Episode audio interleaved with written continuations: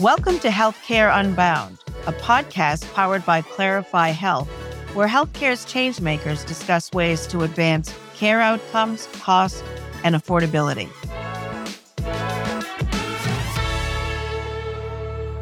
Hey, everybody, it's Saul Marquez, CEO of Outcomes Rocket, here hosting the Healthcare Unbound podcast powered by Clarify. I'm so excited to have an extraordinary guest today.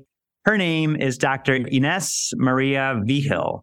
She is the Senior Vice President of Transformation at Clarify Health, a physician of the American College of Preventative Medicine, and co-author of a first-of-its-kind textbook called Population Health Analytics, published in 2021. Dr. Vigil has over 17 years of leadership experience in healthcare and population health, working with providers and organizations in the areas of value-based care delivery, social behavior determinants, data analytics, and many other things focused on improving care and efficiency in the way that we run our operations. Dr. Vigil has served to support Clarify Health as both the medical lead and a senior vice president and general manager of Clarify Health's provider business. Prior to Clarify, she served as vice president of advanced analytics at Priority Health and also VP at CareFirst, Blue Cross, and Blue Shield. With that introduction, I want to welcome you to the podcast, Dr. Vigil. Thanks for joining. Thank you, Saul. I'm excited to be here. Yeah, it's exciting to have you here. Is there anything that I may have left out of your bio that maybe you wanted to share with the listeners? I think probably first and foremost, one of the things that people know about me right away is that I'm a complete data nerd. So healthcare and data and analytics are what I've been doing for 20 plus years. It's my passion to help use data and help organizations figure out how to leverage it to improve the health of populations across the U.S. That's fantastic. And that love for data is really, I think, at the core of the great work you've done. As organizations face challenges to adopt, whether it's value-based care programs or population health, what challenges would you highlight are the biggest challenges to clinicians as they look to adopt those types of programs?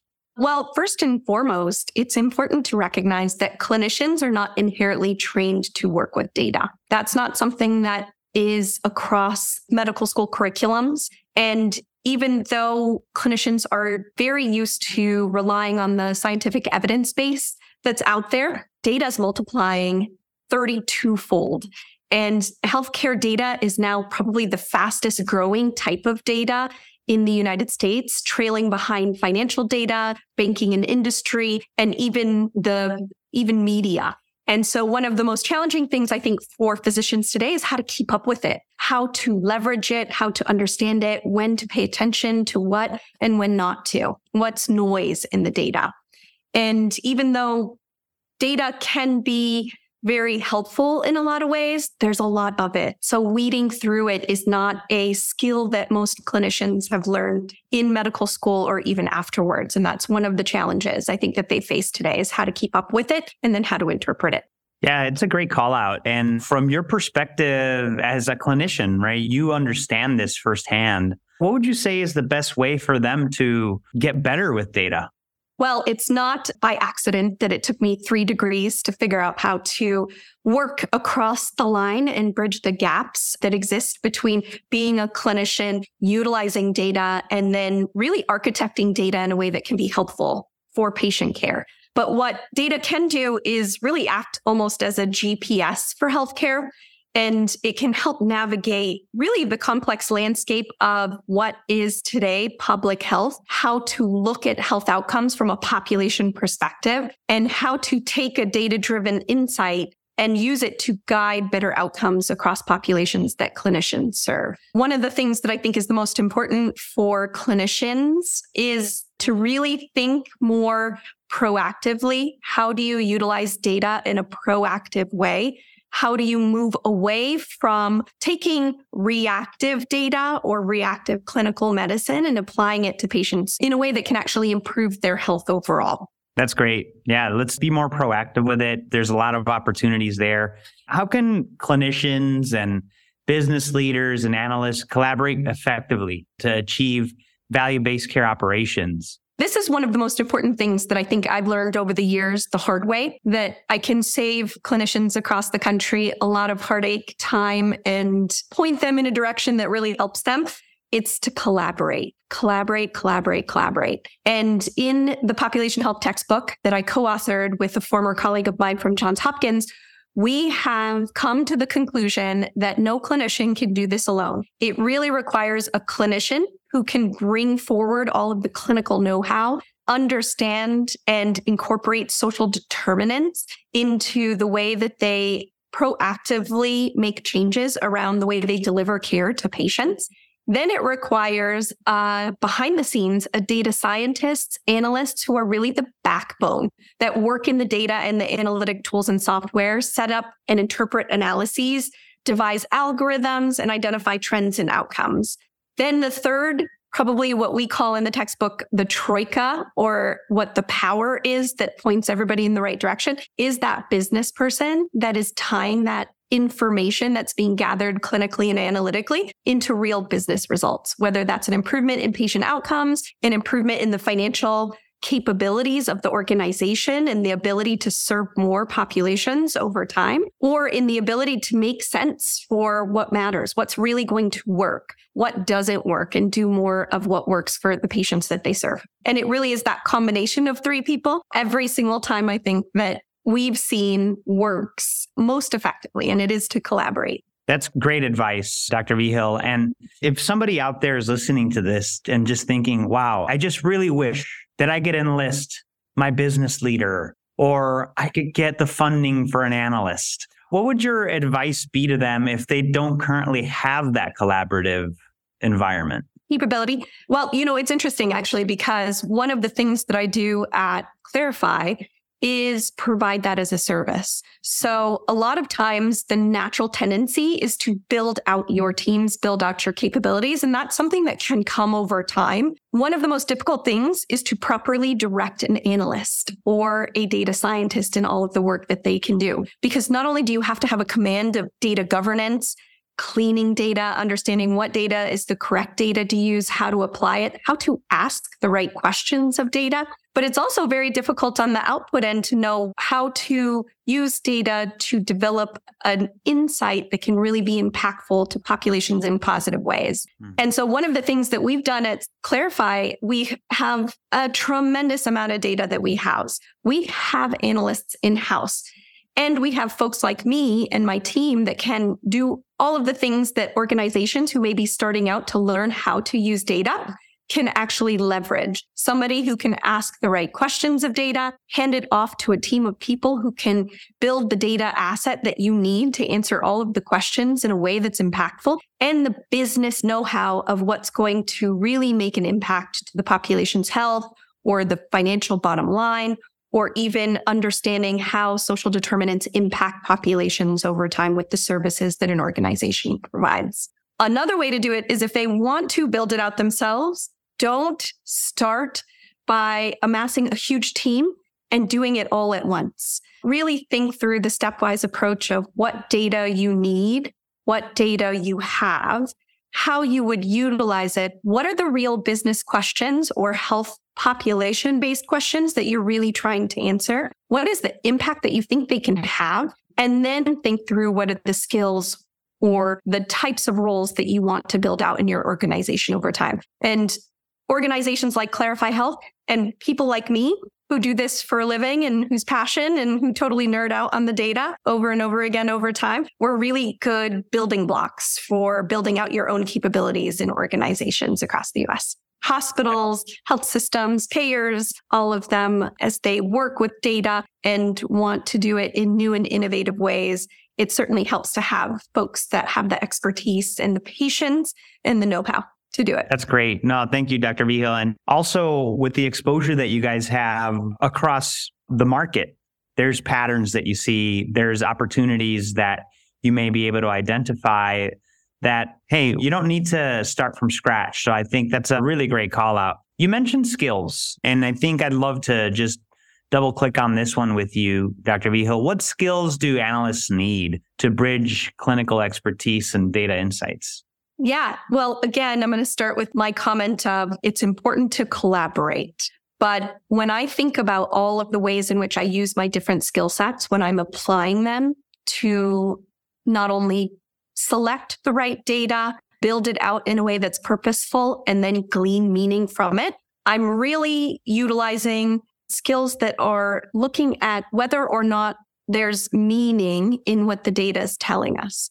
What is the context within which the data is being applied? Who are the populations or patients that the information would be applied to? What's the action that would be taken that's different than what's happening today? And what's the both intended and unintended consequences of pulling or taking that action as a clinician or as a care team member? So I encourage clinicians, and in our textbook, Population Health Analytics, we actually guide analysts in not only understanding the data that they're working with, but what the context is of the ways in which they're applying it. And really the mindfulness to be aware of the best practices and pitfalls to avoid when working with data, especially when applying it to patients who may be vulnerable or may come from disparate or different backgrounds. And the importance of kind of bringing in and identifying health risks and social determinants very early on. So the interventions can really be impactful and not escalate or not have unintended consequences or harm. It sounds like an amazing amount of context that you give folks in your book. So, ladies and gentlemen, we'll make sure to include a link to Dr. Vigil's book in the show notes, because it's a great asset to really guide your teams if you have teams doing this. But much like she said, when you think about data for your organization, it's important that you consider outsourcing some of it to do what you can and do it best. I'm interested in hearing examples, because examples really kind of help resonate with all of us. Can you share an example of a clinician using data for better patient care?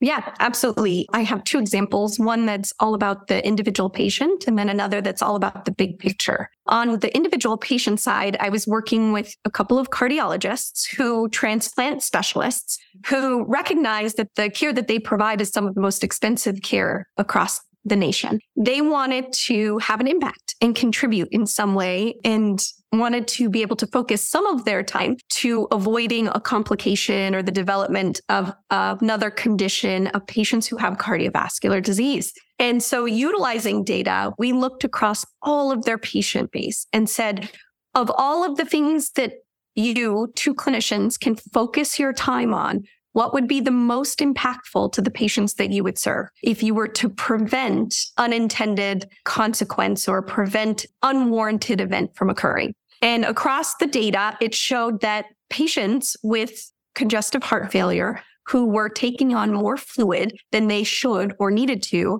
and were controlled on medication at home, but were tipping the scales a little bit and were presenting in inpatient settings with a hospital admission, what they really needed was they needed a clinician who could titrate their medications when they needed it. And oftentimes that was right after a vacation or spending time with family or traveling, all the things that we do when we're walking around the planet, enjoying ourselves, happens to be the one or two or three factors that coincided with hospitalization and what we call imbalanced fluid control. So we worked with these two cardiologists to develop an action from the insight, which was they started up what they called a fluid control clinic, which was basically a call-in. Any patient on the list identified to have cardiovascular condition that met the criteria had access to what we called a nurse navigator, could call the nurse navigator when they were feeling a little bit off kilter or under the weather. The nurse would have them weigh in. They wouldn't have to leave their home,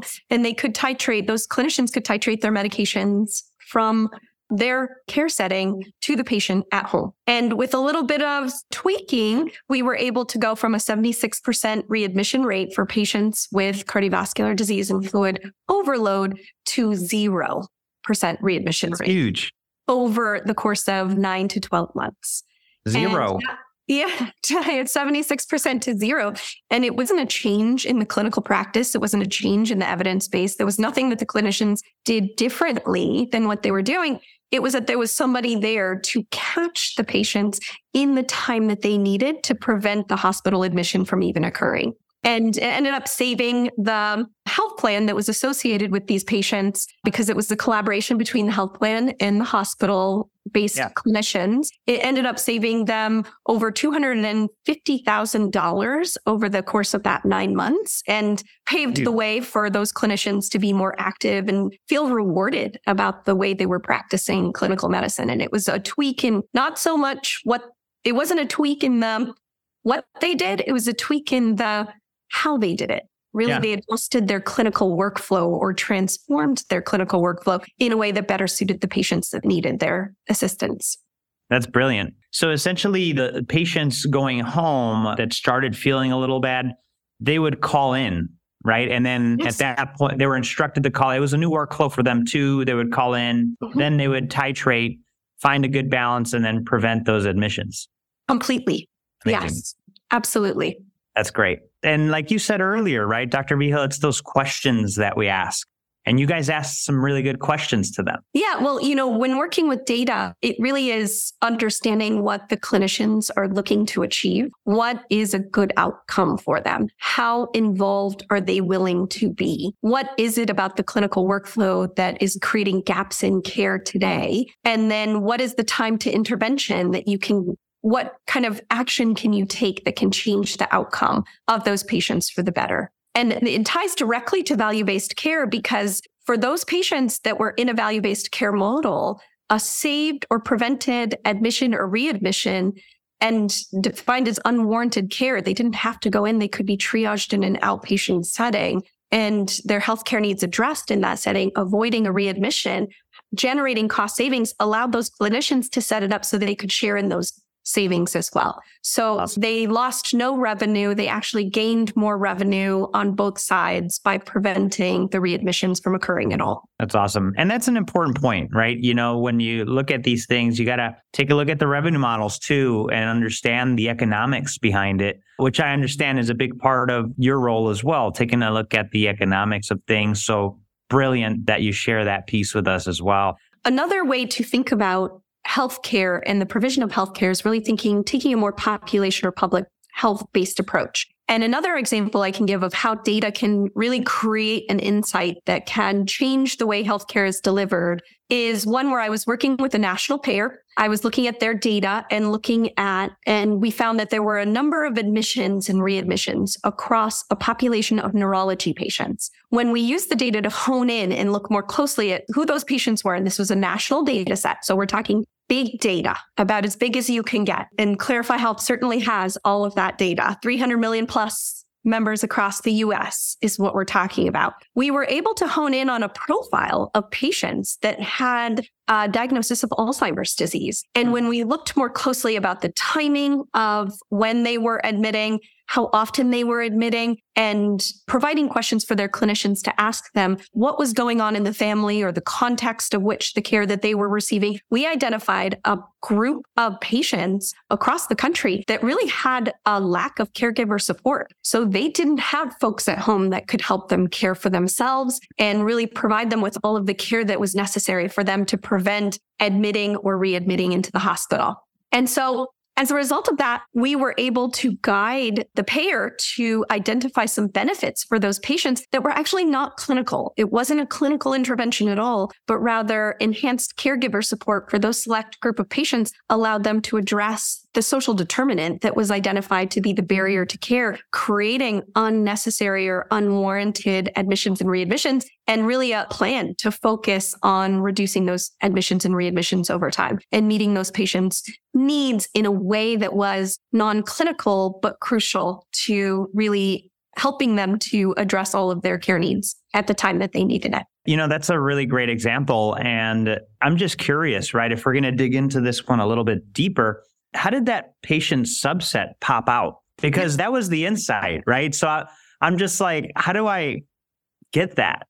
Yeah, this is the challenge of working with data. So because I'm a clinician, because I have the business acumen from my business degree, and because I'm a trained biostatistician, there are ways in which I look at data that data can tell a story. Mm-hmm. And what I'm looking for are what are the right questions to ask, to arm the clinicians, to ask their patients that will really elucidate a response that identifies what the real barrier to care or the real barrier or the underlying cause that is really causing their challenges to escalate and really overutilizing resources and really preventing them from living longer, healthier lives. And it's a little bit of art, mostly science, and understanding data sets. So I can certainly tell you it's not easy. There are so many of us who are trained to do this for a living.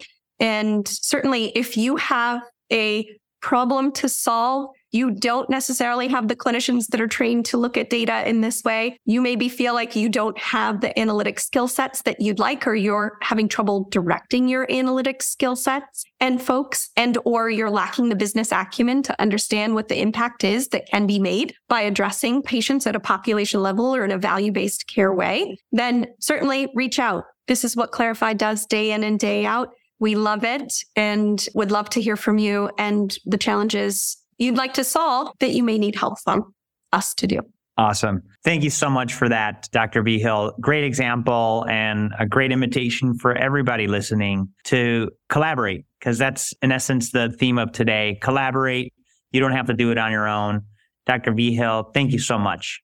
So how can healthcare organizations promote collaboration? That's the key, right? That's the new currency. How can organizations promote collaboration among different stakeholders? Yeah, there are so many different stakeholders that are part of even as simple as developing a clinical workflow and incorporating data into that process. Data is or can be regarded as a fuel, but the humans are the engine. And the humans are really what make data work in a way that is most impactful. And so the collaboration really is between policymakers, healthcare providers, communities, and patients all doing something a little bit extra, doing their part in a really tailored and precision way so that the patients are getting what they need when they need it in the best way possible. Healthcare providers are guided to what's the most impactful either therapy, medication, or protocol to apply to those patients to get the best possible outcome. And policymakers are making it easier for them to be able to do that in either the system, in the way that healthcare system operates, or even as simple or straightforward as value-based care, where finances incentivize, the financial model incentivizes providers to select the right best choice for the patients that provide the best outcome. That's great practical advice in how we can all enlist collaboration. And it's something we should all consider. This is an episode I would hit rewind on to learn more because it's been value-packed. Dr. Vigil, I can't thank you enough for today. What closing thought would you share with our listeners, and what's the best place they could find you and follow the work that you're up to?